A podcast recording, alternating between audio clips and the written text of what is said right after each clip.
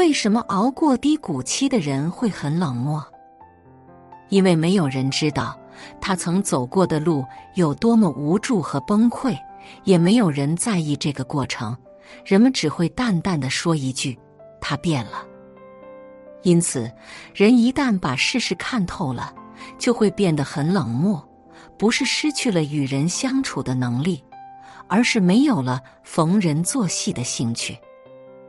真正的高人都是无情的，他们之所以无情，是因为他们爱的是这个世界；而很多人看似有情，是因为他们只爱自己。那些跌入过低谷再爬起来的人，都有什么特点？一对人性的理解更加深刻。善于从人性的角度思考事情。二，外表越来越安静，内心越来越淡定。三，不再把别人的恭维放在心上，不再在乎别人的看法和脸色。四，不再热爱幻想，凡事都会先做最坏的打算。五，不再轻信别人，不再对他人轻易寄托希望。六，屏蔽各种闲散的事，杜绝各种无效社交。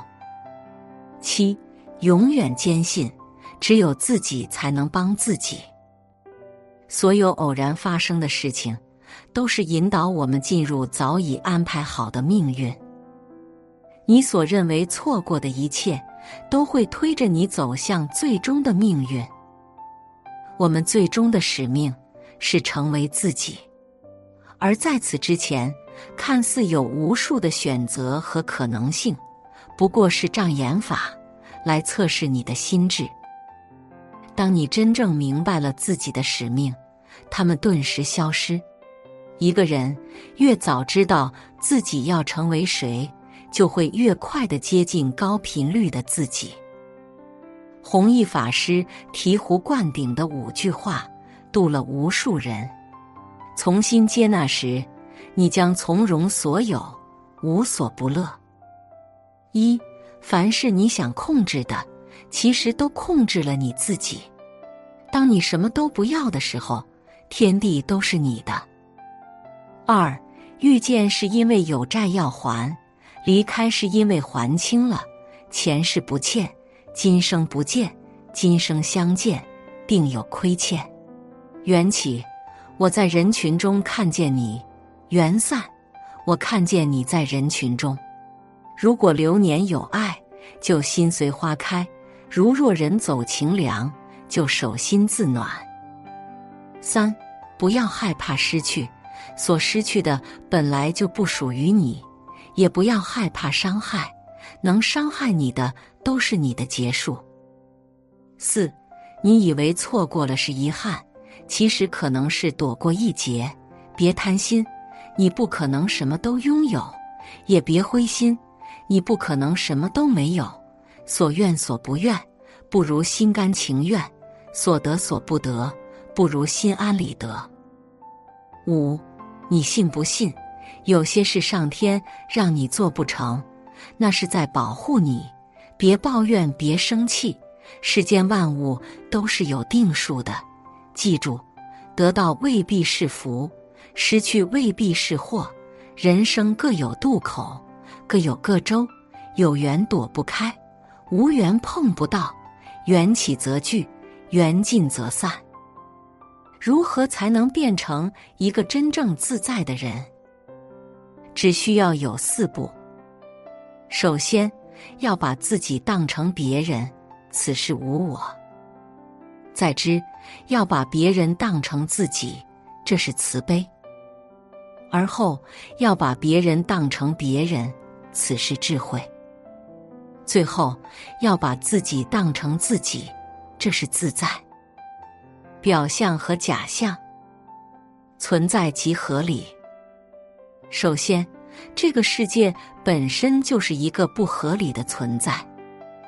举个例子，我现在说一句话。我正在说谎。那么，这句话是真话还是假话？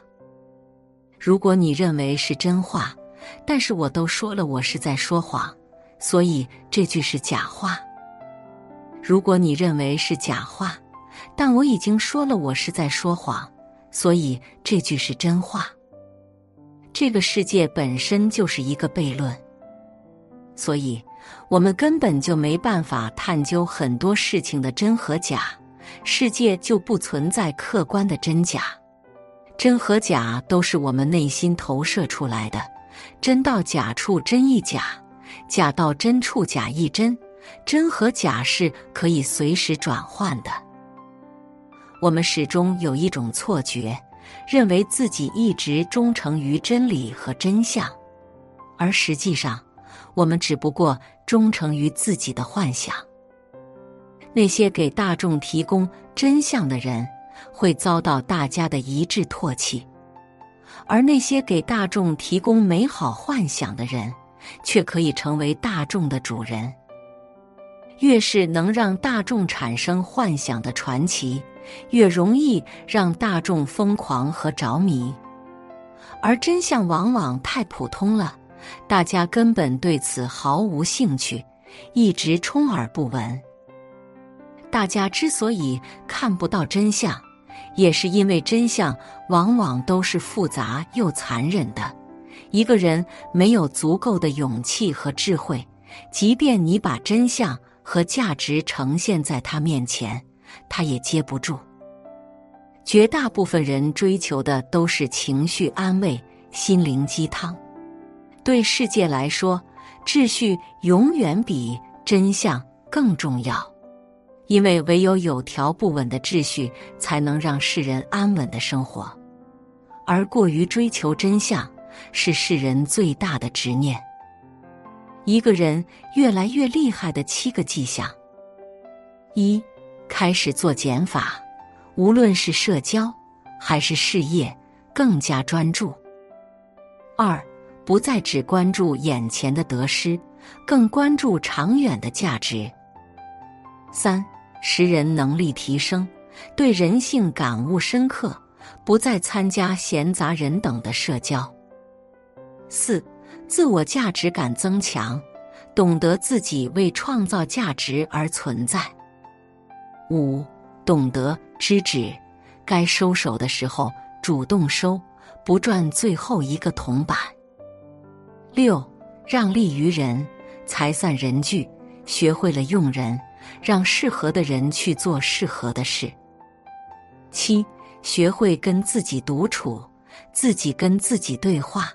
完成灵魂和精神的升华。人的一生就是见天地、见众生、见自己的过程。见天地，就是看到了世界发展的客观规律，看到了未来的趋势，明白了因果，接纳了无常，敬畏无形的力量。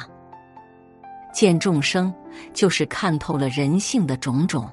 能理解落魄者囊中羞涩的窘迫，能宽容穷人一夜暴富的傲慢，能接受井底之蛙的短浅，能笑对不可一世者的狂妄，能看透吹嘘者的外强中干。见自己，就是看到了自己内心的偏见和顽固，同时也看到了自己的特长、天赋和使命。知人者智，自知者明。能深度看见自己的人，才是真正活明白的人。把自己彻底看透了，就把世界和众生彻底看透了。人们总是把很多痛苦和无奈归结于没钱，这两个字真的是背了太多的锅。没钱是一种结果。它往往是由于认知不足和人性的各种天然缺陷导致的。人们往往只盯着钱本身，而不去思考自身的思维障碍和行为缺陷，只想得到眼前的利益，却从不想克服自己的弱点。这就陷入到一种越想急于赚钱，却又越赚不到钱的恶性循环。赚大钱秘诀就是这八个字：看清真相，制造幻象。大众从不想要真相，他们只是渴望被理解、被认同。所以，千万不要用你认为的真相强加于人。你只需要理解他们目光的狭隘，看清真相之后，就去制造故事和幻想，让他们沉迷，你就能大获成功了。古往今来，凡是讲了真话而让大众幻想破灭的人，都会成为他们的牺牲品，被他们群起而攻之。凡是能向大众提供美丽幻觉的人，都很容易的成为他们的主人，被他们膜拜。世界始终被那百分之一的人拨着走，剩余的百分之九十九的巨婴总在酣睡。人类文明的进化，只不过是那百分之一的聪明人对百分之九十九的巨婴管理方式的不断升级。如果我的能力只能让我穷困潦倒，那穷困潦倒就是我的价值。只要不是我觉道悟到的，你也给不了我，给我也拿不住。只有我自己觉道悟到的，我才有可能做到，能做到的才是属于我的。这就是知行合一。生命本自具足，你身边发生的一切都是助缘。都是让你觉悟的。当你在等一个人出来解决问题时，这个问题一定会让你意识到你才是那个人。这个世界上没有人能救你，只有你自己才是自己的摆渡人。一，你若抽不出时间来创造自己想要的生活，则最终将不得不花大量的时间。来应付自己不想要的生活。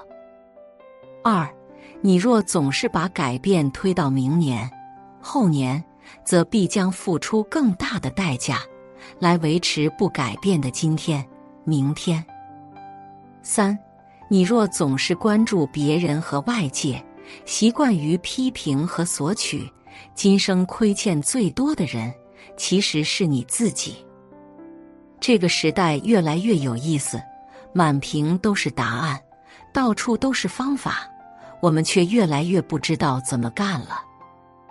从读书的时候开始，我们就被动的接受各种答案。现在短视频中的各种大神、各种培训大师、各种实用类书籍等等，都争相恐后的给我们答案。我们天天都在寻找各种答案。现在琳琅满目的答案呈现在眼前了，但为什么我们越来越迷茫了呢？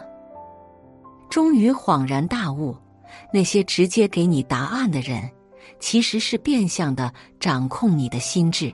他们抓住人性不喜欢主动思考的弱点，打着帮你直接解决问题的幌子，操控你的行为，然后收割你。聪明和愚蠢。这个世界上，所有的成功都离不开愚蠢的反衬。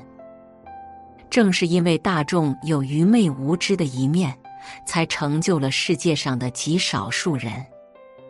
很多自以为聪明的人，总会因为看到太多愚蠢的人而痛苦。其实这是自讨苦吃，杞人忧天。因为一个人要想成功，必须建立在一个条件上：你比周围的人都聪明。如果你发现周围的人个个都那么聪明智慧，你就很难有出头之日。所以，当你发现很多人都那么愚蠢的时候，你应该感到庆幸。这只能证明你比他们聪明，你比周围的人更容易走向成功。你遇到的每一个愚蠢的人，都是来渡你的。他们冲撞你，是为了提升你的格局和修养；他们埋头做傻事，是为了把机会让给聪明的你。有件事情，我想了很久都没想明白：日收入上百万的演员，在直播间里卖九块九的东西，喊破喉咙割韭菜。有自己收藏博物馆的大师，在直播间把卖十九块九的地摊货吼破了嗓子。一颗珠宝上亿的富太太，连续直播七八个小时不嫌累，拼命吆喝去卖货。当有钱人全都盯上了穷人的仨瓜俩枣，说明这个社会的最后一滴血快要被榨干。当然，直播是合法的，或是合法的，直播卖货也是合法的，每个环节都合法。但是联合起来看，就总觉得不对劲。究竟是哪里不对劲？又说不上来。难道这就是所谓的合成谬误？很多事情单独来看都是正确的，但是一旦联合起来，往往会引发巨大的荒唐。世界上百分之九十九的人的成长过程就像一场慢性自杀，每天杀掉一点天真，杀掉一点认真，杀掉一点热情，多一点伪装。多一点顺从，多一点现实，因为他们没有强大的内核，因此只能苟活于世，只能随波逐流，最终活成了模子里出来的模具，生活在绝望的平静里。世界上只有百分之一的人能够活出自我，因为他们的内核足够强大，这种内核衍生出了核心竞争力。衍生出清晰的定位和目标，衍生出强大的能力去保护自己的天真和真性情，他们才有资格做真实的自己。未来一个人的核心竞争力就是他的内核。佛家的最高境界是无我，道学的最高境界是无极，兵家的最高境界是无敌。墨家的最高境界是无别，法家的最高境界是无救，哲学的最高境界是无知，音乐的最高境界是无词，事业的最高境界是无悔，人生的最高境界是无欲，处事的最高境界是无名，幸福的最高境界是无求。